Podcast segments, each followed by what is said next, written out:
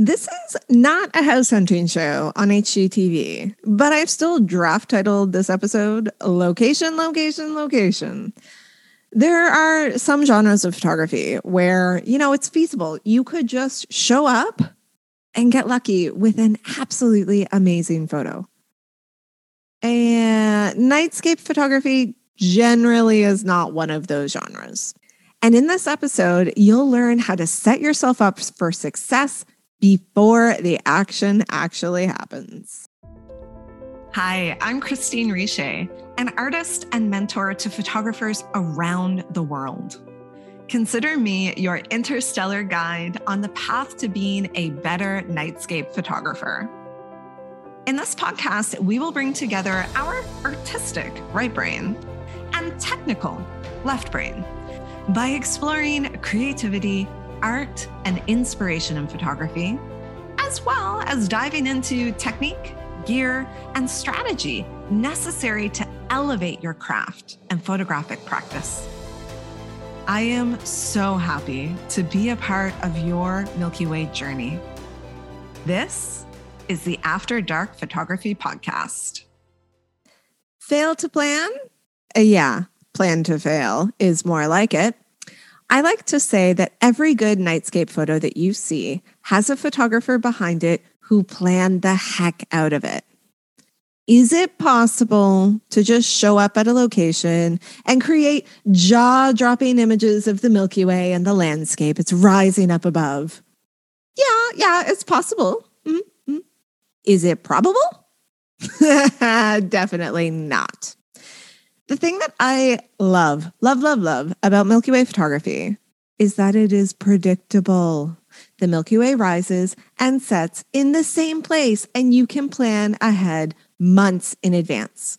You can go to a location and know exactly where the Milky Way will be on, let's say, July 7th, 2065.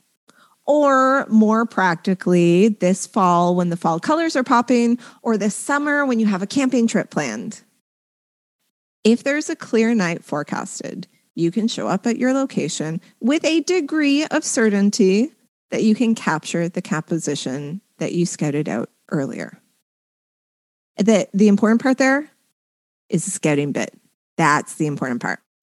Inside my Milky Way Photography Masterclass, I have a whole module that's dedicated to planning. And I have every student go through this before we even think about shooting. If you listen to episode five, you'll already have an idea of why visiting a place during the day and pre scouting your location is so darn important. But I want to dig into it a little bit more because episode five is kind of a lesson on safety. Um, and that follows with our pre scouting. So I want you to think about how we interact with the world. Our primary sensory input is our vision. We rely on it heavily to inform us about our surroundings. But of course, at night, our vision is working in a severely diminished capacity. So this is like tick number one in go to a place in the daytime first column. You should scout the area during the day to look for any hazards like cliff edges, just saying, um, embankments, open wells. You never know what you're going to find. And doing that exploration during the day means that it will be that much easier to see any potential hazards or issues. Another thing that I really like to pay attention to is cell coverage in a particular area. Now, this may not be an issue where you are, but in Nova Scotia, there are a lot of areas with little to no cell reception. And actually, it varies depending on the carrier that you use. It's why I use the particular cell phone carrier that I do. Even though people are like, oh, they're terrible. And I'm like, oh, well, they have the most coverage in our province. So there you go. It's really important to know this for our nighttime adventures and to take the appropriate precautions if you're going somewhere without any coverage. Like just yesterday, I was going out to a new spot. And as I was coming up the mountain, perfect, perfect, perfect cell phone reception. The moment I got over the mountains, North Mountain in the valley, zero reception, gone. Now, funny enough, I the particular spot that I was at, Bay of Fundy, tide times, you have to know them. I was there at low tide. I walked out quite far. I got reception as I walked out far towards the ocean. But that's not something I'm going to want to have to deal with in the middle of the night um, and uh, be surprised about. So I don't want to have to be like, oh, maybe if I keep walking to the ocean, I'll get some some self coverage. I don't know. So it's good to know that beforehand. And if you do go to places that don't have cell phone communication, it might be worthwhile to invest in a satellite communicator. I have a handheld one that I take with me that can send out SOSs, it can do text messages and um, phone calls as well. If I get into a situation where it's particularly tricky and we need to get out. Fortunately, knock on wood, I will not have to use that at any point. Um, but that's why you have it. You have it so you don't actually have to use it. Being in the position where you need it and you don't have it, yeah, that's not a good one to be in. So the second reason, reason number one, safety. Reason number two, I am all for daytime scouting, is equally as practical, but with a really different outcome. This is not like life saving or accident presenting, uh, preventing but it's about actually getting better images. So earlier, I said every good night photo has a photographer behind it who planned the living daylights out of it. Well, it is possible you can create a stunning image just by showing up to a place for the first time ever on the night that you shoot. But like I said before, it's just not probable. The next reason that you should do daytime scouting is to plan your compositions. Do you think that Michelangelo strolled into the Sistine Chapel the day after the Pope commissioned him to paint the ceiling and he just started throwing paint up, whatever, wherever? And it's like, yeah, I, I know I can kind of hear you and you're laughing at me. Uh, you know, I can hear the I'm not creating the Sistine ceiling, those comments coming in. But we can learn a lot from the masters, masters like Michelangelo, or Leonardo da Vinci or Rubens. They were all known to have made countless preparatory drawings before starting a painting. They wanted to do studies of their subjects, they wanted to develop their compositions. Anyone who has done any type of formal art classes, especially with anything drawing or painting, you will have done studies. It's the same for creating beautiful photographs. Answer me this you are tasked with creating a photo that has leading lines in it that take you to an interesting point on the horizon. No, I don't know who's giving you this task, but just follow along with me, okay? Would you rather try to do this during the day or at night? Uh, obviously, it's going to be easier to do this during the day because we can actually see, right? You can see with your unaided eye the whole landscape around you, as opposed to, let's say, having to use a flashlight at night and you can take test shots at shutter speeds using a fraction of a second, as opposed to the 5, 10, 15, 30 seconds or more needed at night. I mean, it just, you know, when you put it like that, it's like, a, yeah, of course, I should go during the day. So you're with me. We're going to do daytime scouting trips. You've decided that you A, want to be safe, and B, don't want to waste your time. You want to get more out of your nights out under the stars. You don't want to waste the time you have with the Milky Way up in the sky looking lovely by being like, what should I shoot? What composition should I use? Is that a trash can or is that a bush? These are questions that I have asked myself. So, how to get the most out of your daytime scouting trips? Number one, before you ever even show up to the spot, like before you get in your car and you go anywhere, you spend that expensive gas money to get there. I recommend doing your research in advance. So use Google Street View, Google Images, Instagram locations and hashtags, as well as Facebook groups, good old fashioned blogs. Oh my gosh, so much information out there on blogs. People think blogging is dead. It is not. You can find out as much as possible about the area you want to visit. And if you can, get in touch with some of the locals. They are your best source of knowledge. Literally, as I was typing out the script for this episode and going through the ideas that I want to talk about with you guys, I was looking at going to a new place in Nova Scotia. And I went into a Facebook group that I'm in and said, Hey, I'm looking at going at this place. Does anyone have any recommendations? Immediately, someone was like, Oh, I have a blog on that. And send me a private message and we can chat. So I did. And I asked questions like, Are there any pinch points? Because the area that I was going to was an island and there's high tide. So I wanted to make sure, are there any pinch points, areas where I could get stranded? Things that I don't know because I haven't been there and I could figure them out going on my own, but it's way better to talk to someone local. And when you are open and nice um, and inquisitive, a lot of times people will talk to you. The second thing to do, use your apps. So apps like PhotoPills or PlanIt Pro, um, and I'll link to them in the show notes here. I prefer to use PlanIt Pro for its virtual reality function. What that does is it actually lets me see the placement of the Milky Way up in the sky up against the actual physical topography of the place. Um, I won't go in depth into how to use them here because that's something that's best done by video. But basically, both of the apps will let you see the placement of the Milky Way in a given location, as well as um, when you're on location, you can use the augmented reality feature and see exactly where the Milky Way rises and sets. Now, a quick friendly note here um, don't try and use the augmented reality function in your car. Uh, you're sitting in a huge hunk of metal and that will completely mess up the functionality. So, yes, you actually have to get your butt out of the car and at least walk a little bit away from it. Um, the big difference between PlanIt Pro and PhotoPills is PhotoPills does not have the virtual reality function that uh, PlanIt Pro does.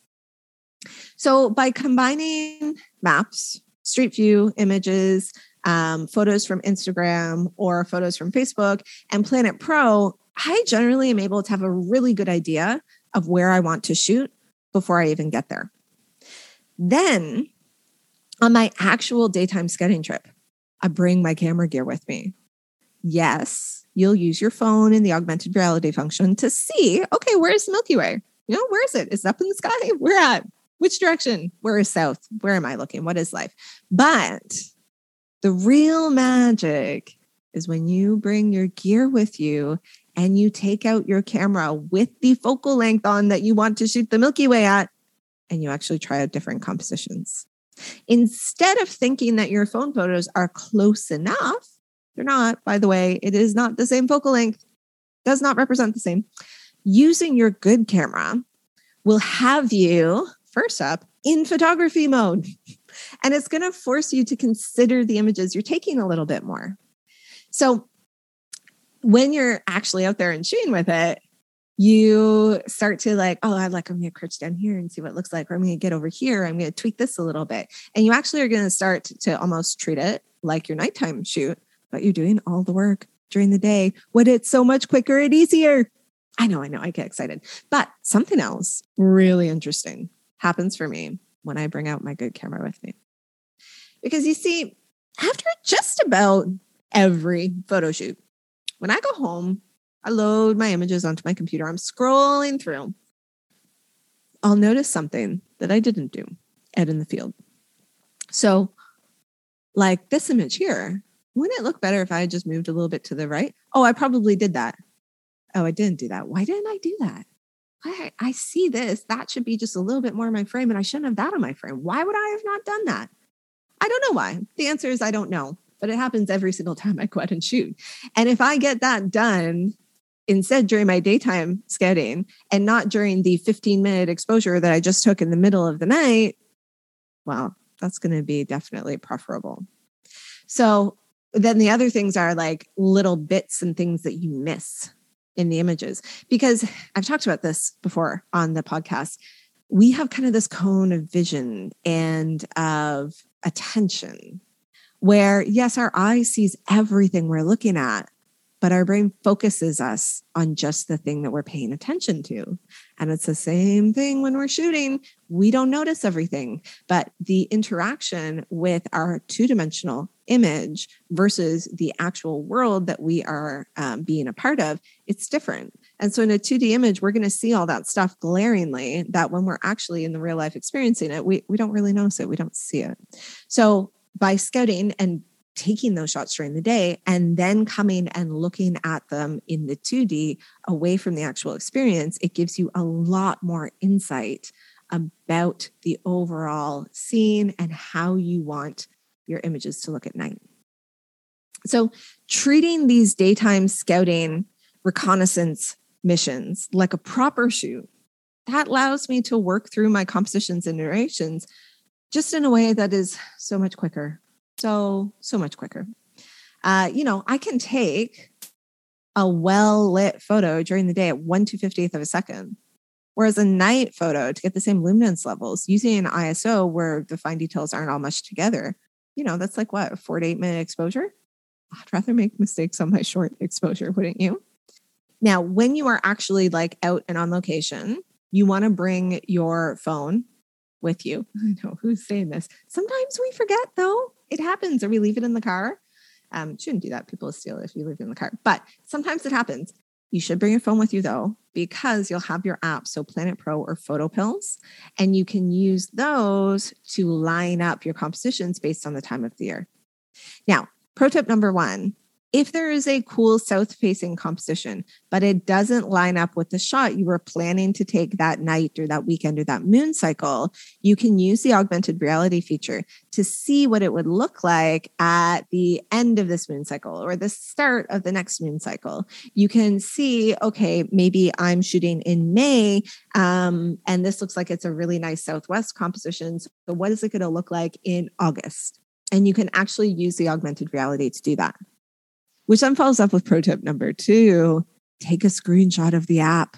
I do this all the time. I take a screenshot of the augmented reality view. Now, um, in uh, PhotoPills, it will let you like do a save of it. I, it just takes longer, so I generally don't do that.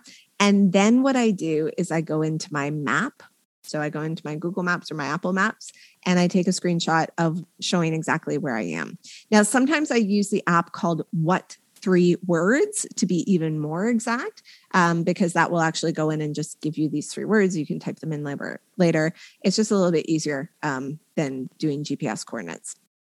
Um, the other thing that I will do with that is I will take just a regular picture with my phone as well. Sometimes it is hard to see in the augmented reality exactly what your picture was on. So I like to have three photos in a row my augmented reality screenshot, my map of where I actually am, and then just a regular old picture from my iPhone. Now, I will have better pictures from my camera, but having all of these in a row on my phone just makes it easier to be like, oh, I was in this spot versus this spot. Don't assume that you will remember because you will not remember. if you're out on a scouting trip and you're going to multiple spots um, in one location, you won't remember. The next thing to think about while scouting your night compositions is, well, light. At night, we're plagued by light pollution. Yet during the day, that light pollution is all but invisible. How often do you notice a motion activated light on a cottage during the day? Yeah, not very often, right? Whereas at night, when you are trekking into the dark, a light blaring on and blinding you will be very noticeable. So, if you are going to be shooting anywhere near any kind of built structure, you need to look for lights. For instance, in Nova Scotia, we have tons of beautiful fishing villages. And you can see photo after photo taken over the water with the fishing huts and the boats and the buoys and the bajillions of lobster tracks traps and all of them have like these beautiful sunset or sunrise hues like the pinks the oranges the purples are just so idyllic and nice. And it makes you think oh my gosh wouldn't a milky way photo look so good there? Yeah. In theory that makes a lot of sense. Um, or during a massive power outage of course then we generally don't get clear skies with that which is unfortunate. Uh, but the reality is actually very different and anyone who has been near fishing docks at night will know these areas are lit up brighter than the Griswold's house in National Lampoon's Christmas Vacation. And of course, that makes sense, right? Often fishermen are out before dawn's light and they need to see what they're doing and where they're going on the docks. So there's lots of light, but it will all but ruin your images at night. And there are other culprits too greenhouses, farms, cottages, streetlights. There are so many sources of additional light at night that we have to pay attention to during the day because it can break a photo. Sometimes I just wonder about all of this light we're just needlessly putting out in the world. On the one hand, I get it. Like historically, we've been safe by the light of the fire. So now, with the ease of installing a few extra outdoor lights, we can extend that feeling of safety wherever we are. But I just think it's it's false and needless in so many ways. Um, you know, when I am in the light at night, whether it's sitting in my car with the dome light on, getting my things, or hiking into an area with my bright headlamp on, which is needed at the time, given my proclivity for tripping and falling over things, I often feel a bit of fear for everything that's outside of my cone of light. I'm in the light, and everything in the dark is apart from me. And as such, anything could be out there, right? Uh, which my imagination will go nice and crazy on. Like, oh, there are definitely bears and coyotes and moose, and they're all in the passage and they're waiting to pounce on me naturally. But then once I turn off my light and I sit in the dark and I let my eyes adjust, it's no longer this like me versus the dark.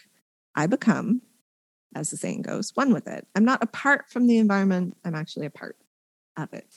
Um, yeah, anyways, side note on that friggin' light pollution everywhere. So, if you are lucky, you will have a place to go, whether it's to hike in or to park near, that doesn't have any lights around. If you're really lucky, you'll have some spots around you that you can go to where you're not going to have to deal with all this unnecessary light pollution. But more often than not, we're going to be shooting somewhere near something that people have built. And when that is true, you got to case the joint. You know legally of course case it. Take the time to pay attention to the things that we normally gloss over. So do an inventory. Are there streetlights? Are there lit pathways lamps or lights on fences docks pergolas bridges lights mounted on the side of buildings? Anywhere that someone might want light at night take the time to look for the light sources that will so rudely enter your frame at night. And then the last reason that I am all for daytime scouting. It gives me more of a feeling of the place. My locations to shoot are normally ones that I know well, but sometimes I will explore new places that call to me. And when I spend more time in these places, I get to know them better. And ultimately, I think I create a lot better images because of it. So sometimes my scouting during the day might not look productive, productive at all. It might just involve like sitting and listening and being in the landscape. And, you know, some of my fondest experiences have happened when I take the time to slow down and enjoy. So, in today's episode, we explored how we can research and learn about the places that we'll go visit, the importance of planning and of scouting ahead of time. I would like to leave you with this last thought today most of what we talked about is practical, actionable, like a checklist you can kind of tick off in your head. And if you're anything like me, you like logical things like checklists. But perhaps the most important piece of all was the last one remembering that we're doing this for an end result, but there is pleasure and enjoyment that comes from the process. There have been days that I spent driving around scouting, hiking little inlets and shores, searching for compositions. Uh, once, I remember I was looking for a boat wreck all day long to finally find the that the remains had been scattered from a recent storm. I remember finding the little pieces of the boat and it all clicking together, and I was like, ah, that makes sense why I couldn't find it.